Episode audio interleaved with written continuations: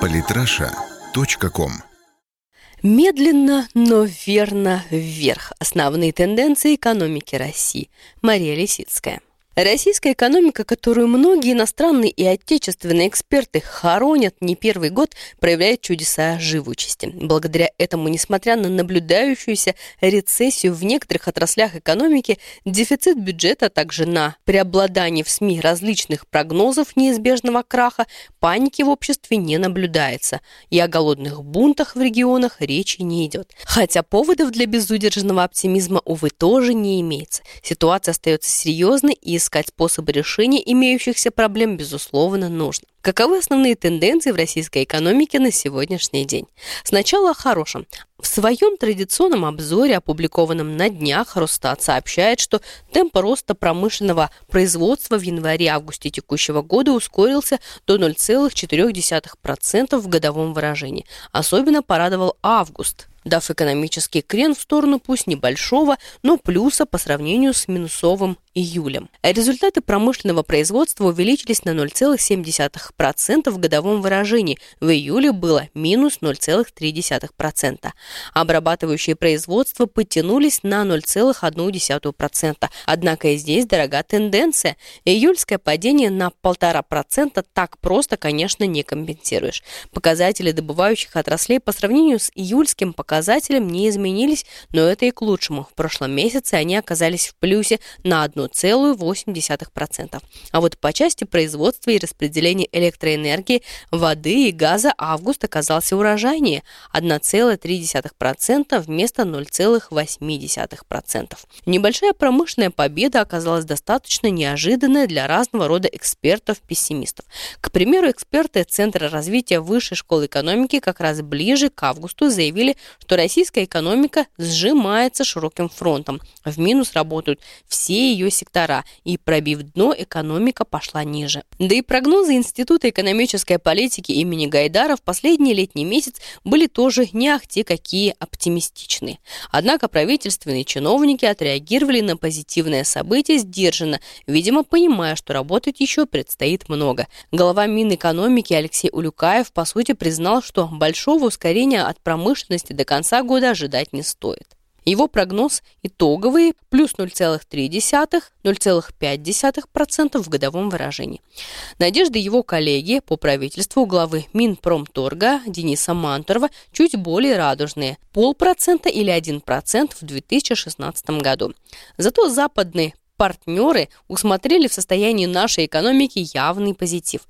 Глобальное рейтинговое агентство Standard Poor's в своем последнем докладе, посвященном ее здоровью, подчеркнуло, что спад, с которым она столкнулась, подходит к концу. Собственную оценку кредитного рейтинга Россия агентство поменяло с негативного на стабильный, заявив при этом, пересмотр прогноза отражает наше мнение о том, что внешние риски в значительной степени стихли.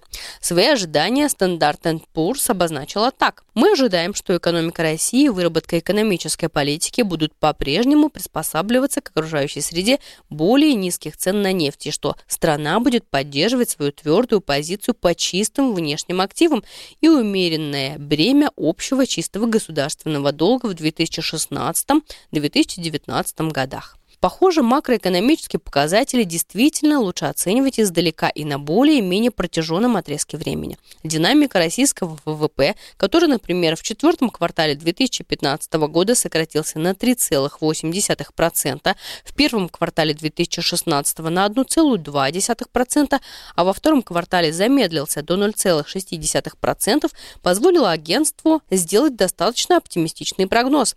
Мы ожидаем возвращения к положительному росту реального реального ВВП в 2017-2019 годах в среднем на 1,6%. Было это в июне и по времени совпало с похожей оценкой Международного валютного фонда МВФ.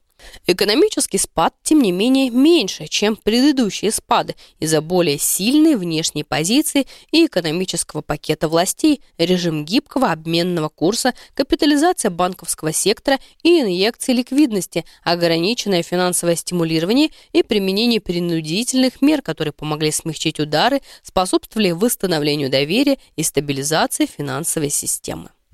Правда, с показателями роста ВВП МВФ обходится еще скупее. Ожидается, что рост возобновится в 2017 году и достигнет 1%, а внутренний спрос медленно восстанавливается на фоне ослабления финансовых условий и отложенного спроса. Кстати, еще в феврале текущего года агентство Standard Poor's гораздо жестче оценивало перспективы российской экономики. Его аналитики были уверены, что Россию ждет рецессия вплоть до 2017 года включительно. Больше того, министр финансов России Антон Силуанов подметил, что глобальное рейтинговое агентство выдало положительную оценку нашей экономики впервые за последние шесть лет и сделал вывод.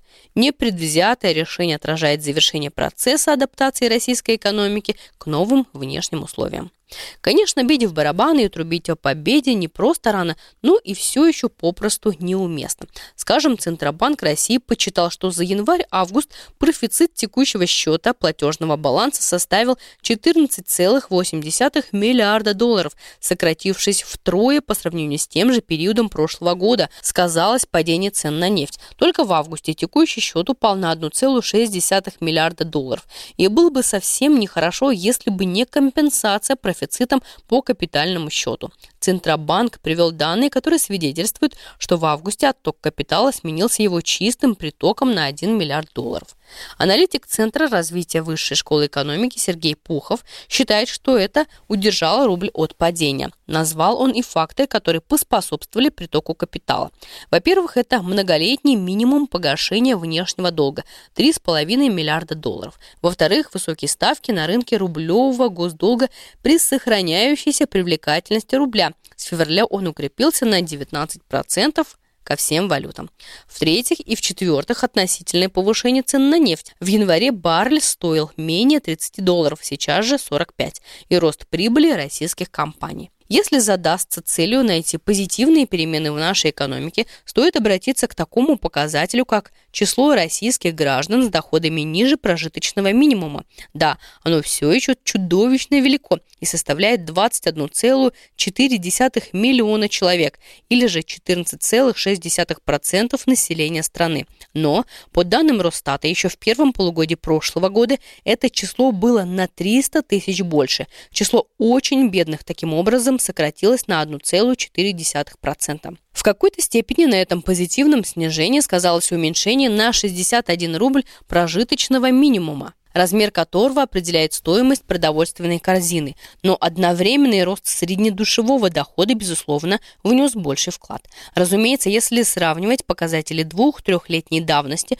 то можно констатировать, что число бедных выросло существенно на 2,5 миллиона человек за два года. Самый большой скачок пришелся на 2015 год, когда резко росла инфляция. Однако сейчас идет обратный процесс, хотя и совсем не такими быстрыми темпами, как бы этого хотелось людям, да и властям власти тоже. Последнее вынуждено смягчать кризисные удары по кошелькам граждан за счет государственной казны. Как выяснили эксперты Национального исследовательского университета Высшей школы экономики, на сегодняшний день реальные расходы бюджетной системы на социалку выросли почти на 10%. Кто-то, быть может, готов связать рост социальных расходов с прошедшими недавно выборами. Однако они уже позади, а правительственные чиновники обещают не сокращать социальные статьи расходов, урезая в случае необходимости другие бюджетные бюджетные обязательства. Сохранится ли эта тенденция в будущем, покажет бюджет 2017 года, напряженная работа над которым предстоит и правительству, и обновленной Госдуме. Однако, секвестируя статьи расходы везде, где только можно, чиновники с депутатами вряд ли смогут оставить без внимания такой, например, факт. В августе реальные доходы россиян сократились в среднем на 8,3% по сравнению с тем же месяцем предыдущего года. К слову, такое резкое падение доходов наблюдалось почти 7 7 лет назад, в декабре 2008 -го. Тогда обвал составил сразу 10,7%. При таком положении вещей люди начинают хвататься за новую работу и подработку. Не случайно уровень безработицы, по данным Росстата, падает пятый месяц подряд. В августе он составил 5,2%. 4 миллиона человек, хотя службы занятости зарегистрировали лишь 0,9 миллиона человек, причем пособие получали только 0,7 миллиона. Конечно, при таком раскладе в семьях начинается режим строжайшей экономии. Давно забыты времена, когда народ, спасаясь от инфляции, дурью сметал с полок телевизоры, стиральные машины и утюги. По результатам опроса, который провел в ЦИОМ, 60% опрошенных считают, что сейчас не время совершать крупные покупки, а 79% высказали мнение, что сейчас лучше не влезать в долги. Лишь 9% участников опроса считают, что сейчас самый подходящий момент для оформления кредита. В связи с этим сентябрьское решение Банка России о снижении ключевой ставки до 10% широкие слои населения оставят без внимания, хотя, несомненно, решение Центробанка порадует банки и компании, которые теперь вправе ожидать снижения процентных ставок для своего бизнеса. Для российской экономики это, безусловно, добрый знак. Кто-то, изучая показатели Росстата, назовет состояние дел беспомощным топтанием на месте. Неуверенные шажочки в лучшую сторону далеки от ожиданий населения. Однако те, кто хочет получить все и сразу, забывают вот о чем. Не только российская, но и мировая экономика находится в кризисе. Скажем, текущий немецкий центр экономических исследований IFO опубликовал тревожные данные об ее состоянии во втором квартале 2016 года. Так называемый глобальный барометр экономического климата, основанный на оценках 1086 экспертов из 115 стран показал худший результат за последние три года. По словам главы Центра Климента Фюста, в мировой экономике царят пессимистические настроения. А ведь к общим для всех стран трудностям нужно прибавить собственно российские. Во-первых, международные санкции, которые тормозят нашу экономику. Во-вторых, обвал цен на нефть, случившийся так не вовремя. В-третьих, отсутствие единой точки зрения на то, как нужно поднимать российскую экономику. В-четвертых, необходимость проведения структурных экономических реформ. При таком букете внешних и внутренних проблем даже небольшим позитивным изменениям стоит порадоваться. Самые интересные статьи о политике и не только. Читайте и слушайте каждый день на сайте polytrasha.com.